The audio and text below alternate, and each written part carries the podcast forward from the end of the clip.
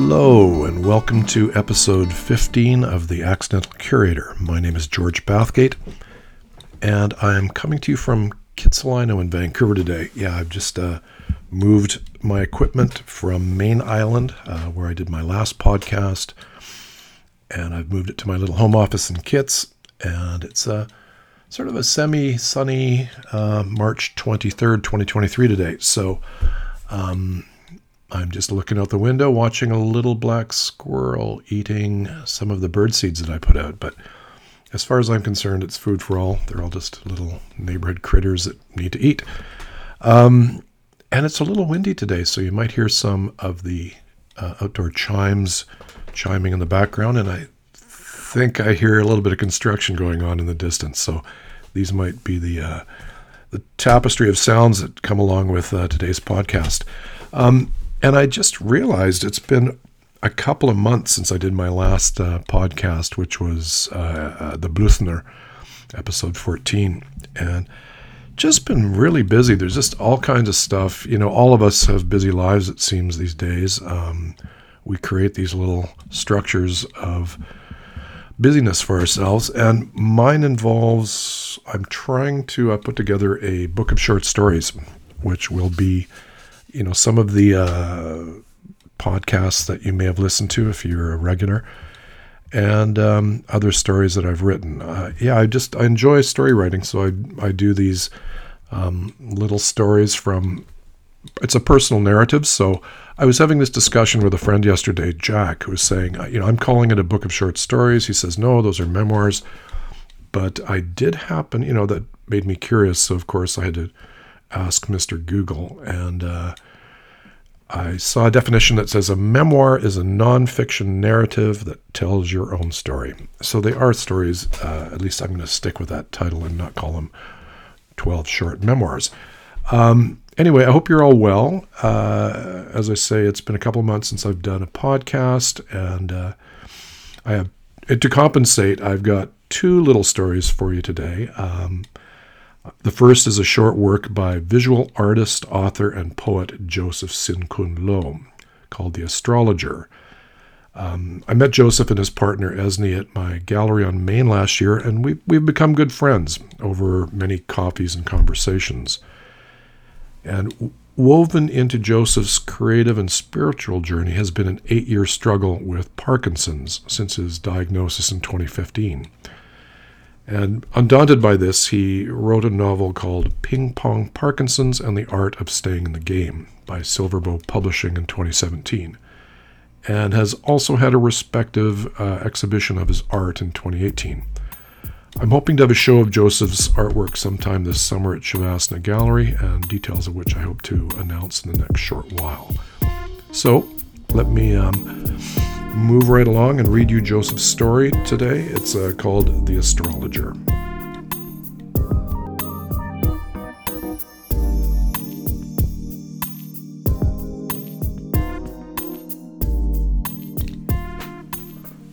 Nineteen ninety nine, Vancouver. I was a poor, struggling artist, drawn to mysticism. By chance, I was asked to speak in a New Age conference in Montreal.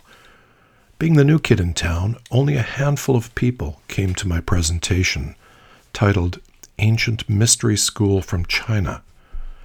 Most of the speakers seemed to know each other and had chosen to go downtown together. Around eight o'clock, I found myself standing alone in the quiet hotel dining room. After my eyes got used to the dim lighting, I saw Elo Khan, the famous astrologer, sitting by himself waving his arm for me to join him.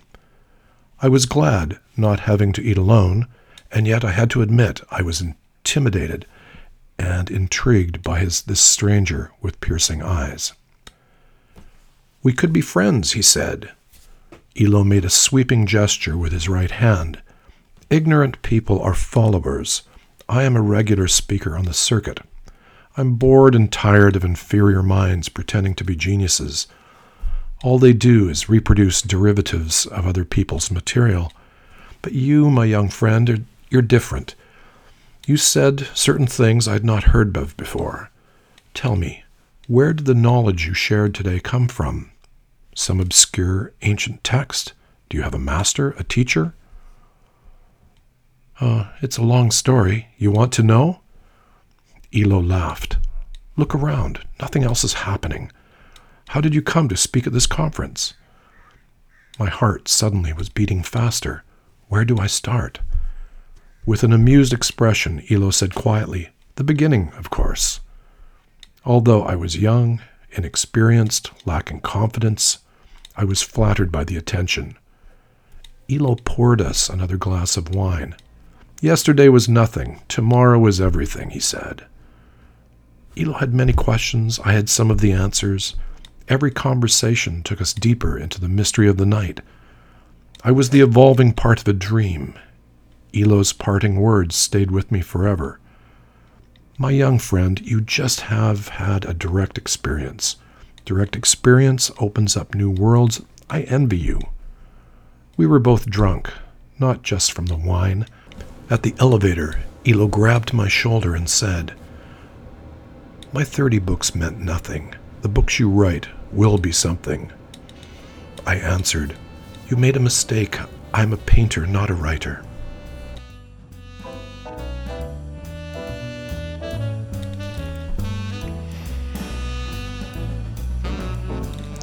All right. Well, that concludes Joseph Loh's short story, The Astrologer. Thanks for listening. And Joseph, thank you for letting me read your story. That was fun. I would also highly recommend his book, Ping Pong Parkinson's. Uh, I mean, honestly, it was a truly hard to put down novel about Joseph's journey. And uh, I understand that he also has a book of poetry called A Journey to Kara by Alpha Glyph Press uh, in 2013. And incidentally, uh, Joseph was also recently featured on Mayne Island Television, where he read three of his poems inspired by Kuan Yin, who was a female bodhisattva associated with compassion. Okay, so now I'm going to read to you a story, or memoir if you so choose, that I wrote several years ago called transient epileptic amnesia.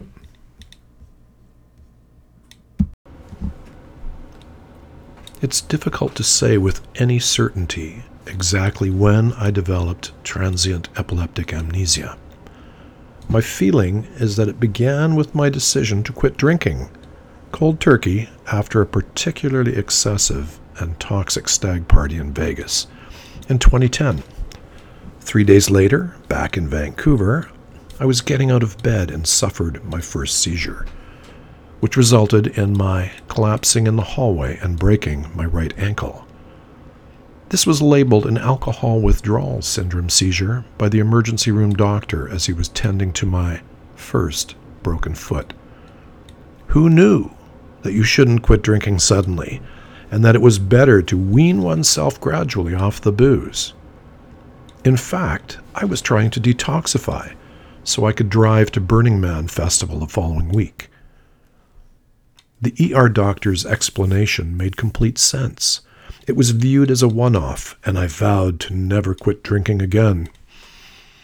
All kidding aside, though, it, I was almost grateful that this event seizure, collapse, broken foot, crutches, and a boot had arrived like a significant enough message for me to finally quit drinking forever. Thank God, I thought. Here's the wake up call that I need to genuinely tackle my drinking problem once and for all. I lasted six months before I was back at it, hammer and tongs. Fast forward to May 12th, a full month after I had joined the AA program and finally gained my sobriety. I awoke disoriented one day, but attached no particular significance to this. I was experiencing a brief difficulty with short term memory and was peppering my partner with questions about what had transpired the week prior and what was coming up.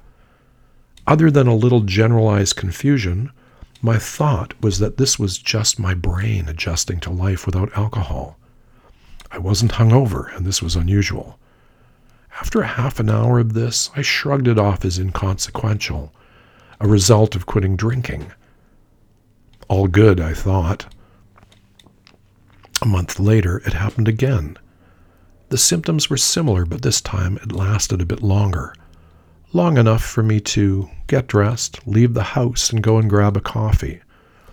The world appeared slightly changed, and both the visuals and the smells were different.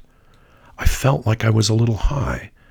It was slightly hallucinatory, but this too dissipated with time, and I chalked it up to further evidence of my post alcoholic healing. Although I wasn't overly worried, it did register as a unique experience, and my level of concern was ramped up to level 6. The following month, roughly four weeks after this disorientation, I awoke, got out of bed, got dressed, made it to the kitchen, and collapsed on the floor. Nothing was broken, and I did manage to get up quite quickly, this did, however, set off alarm bells for myself and my partner, Kathy, and it was decided that another trip to the ER was in order. What ensued was an impressive journey through the Canadian medical system. Over the next while, I was assigned a neurologist, Dr. Spacey, and I, I kid you not, that is her name.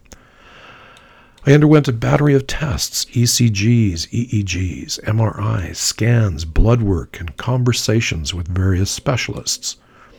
I was truly impressed with our medical system and how thorough and attentive it could be. I felt quite adequately prodded and poked. Despite all of this, my neurologist wasn't able to come up with a conclusive diagnosis, so I was forwarded to an epileptologist a Dr. Hrazdil. While all of this medical attention and analysis was going on, I continued to have these episodes once a month, like clockwork, from May through to December of 2012. But I didn't suffer another collapse until my final seizure in late December. Throughout this eight month period of sobriety and seizures, I was more curious than concerned. I had faith in my specialists and was able to witness my episodes more as an observer than a patient. Overall, I found the experiences interesting.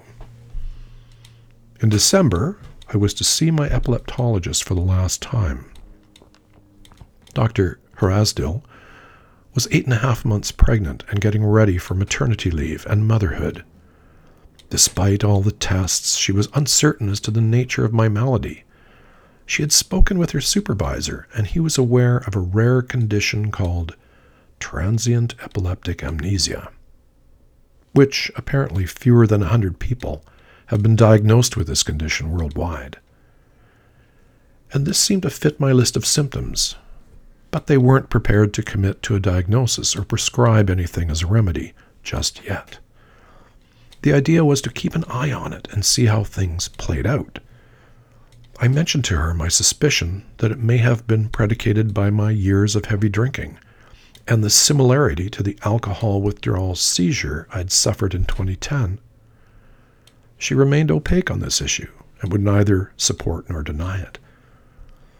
A few weeks after this final meeting with Dr. H, at the end of December, I had another seizure, which resulted in a collapse, my final one, as it turned out, in the exact same spot that I'd collapsed and broken my left foot in 2010. The only difference was, this time, I broke three metatarsals on my left foot. When you have seizures, collapse, and break things, the medical system fast tracks you and you move to the front of the queue for further specialist attention. Because my epileptologist was off having a baby, I was plunked back in front of my neurologist, Dr. Spacey, in rather short order, in early January, plastic cast, crutches, contrition, and all. God bless the internet and Wikipedia. Having received the tentative diagnosis of transient epileptic amnesia from my epileptologist, I had done my homework and tracked down a bundle of info on Wikipedia, including symptoms, diagnosis, epidemiology, and treatment. And what finally convinced me that I indeed had transient epileptic amnesia was this quote from Wikipedia The IQ of people diagnosed with transient epileptic amnesia tends to be on the high average to superior range. Yeah, that was it, I thought. It wasn't the alcohol abuse, it was because I was too smart. I immediately curtailed all excessive intelligence and limited my smart thinking to one day a week. As I sat with my neurologist in her office on that cold January morning, she asked, What did your epileptologist say? Well, I replied, she thought it might be a rare condition, something called transient epileptic amnesia. Really? Hmm. I've never heard of that before, replied Dr. S. Well, I said, there's a fair bit of info on Wikipedia. Huh. Okay, let me have a look, she said as she pulled out her laptop. For a few minutes, she was engrossed in reading about this new condition and then inquired, Did Dr. Hrazdil prescribe anything for you? No, I replied it was just a tentative diagnosis, so no prescription was given. Well, let's see what it says on Wikipedia, she said. Diving back into her laptop for a few minutes, with a few nods, uh huhs, and the occasional raised eyebrow, she finally said, Oh, okay, carbamazepine? Yeah, sure. That's a fairly well known anti seizure medication. I can prescribe that for you. I must admit, I was a little stunned. Diagnosis to prescription within five minutes from Wikipedia.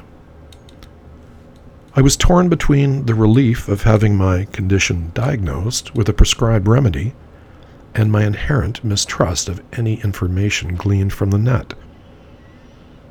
Ultimately, though, my fear of breaking further limbs overcame my mistrust of diagnosis via internet, and I rushed out to fill my prescription. Now, as I write this little story, 10 years seizure free, I am still in awe of the implications of the Wikipedia diagnosis. With fewer than 100 people worldwide diagnosed with this condition, the solution or cure would have been unlikely, if not impossible, in our pre connected world. Truly, great, th- great things ahead for remote communities with limited medical facilities. And one more hurdle overcome on my personal journey of recovery. I am grateful, one day at a time.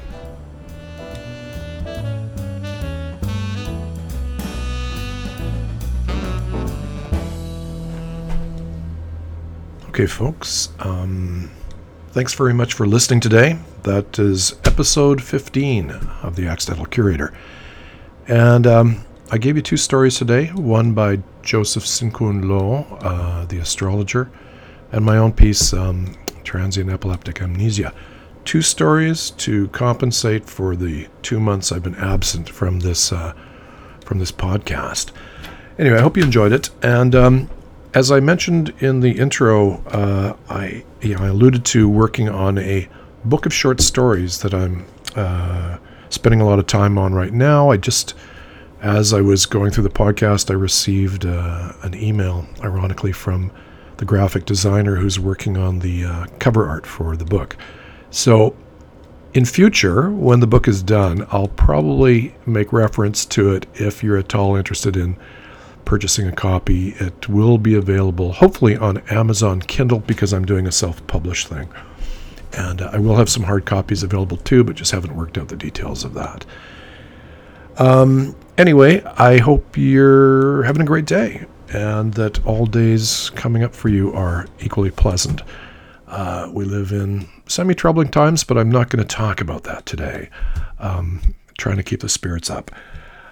I hope to come up with another podcast sooner than the next two months, um, although I am heading into my busy season right now as well with the gallery. Gallery starts up in April or May for sure. Probably start opening uh, the doors more to the public in April and um, was also dedicating some time yesterday to arranging the art shows I'm having this year. So lots on the plate, and uh, I um, I hope you're equally engaged in things that you love to do. Anyway, all the best for now, and we'll see you next time. Thanks.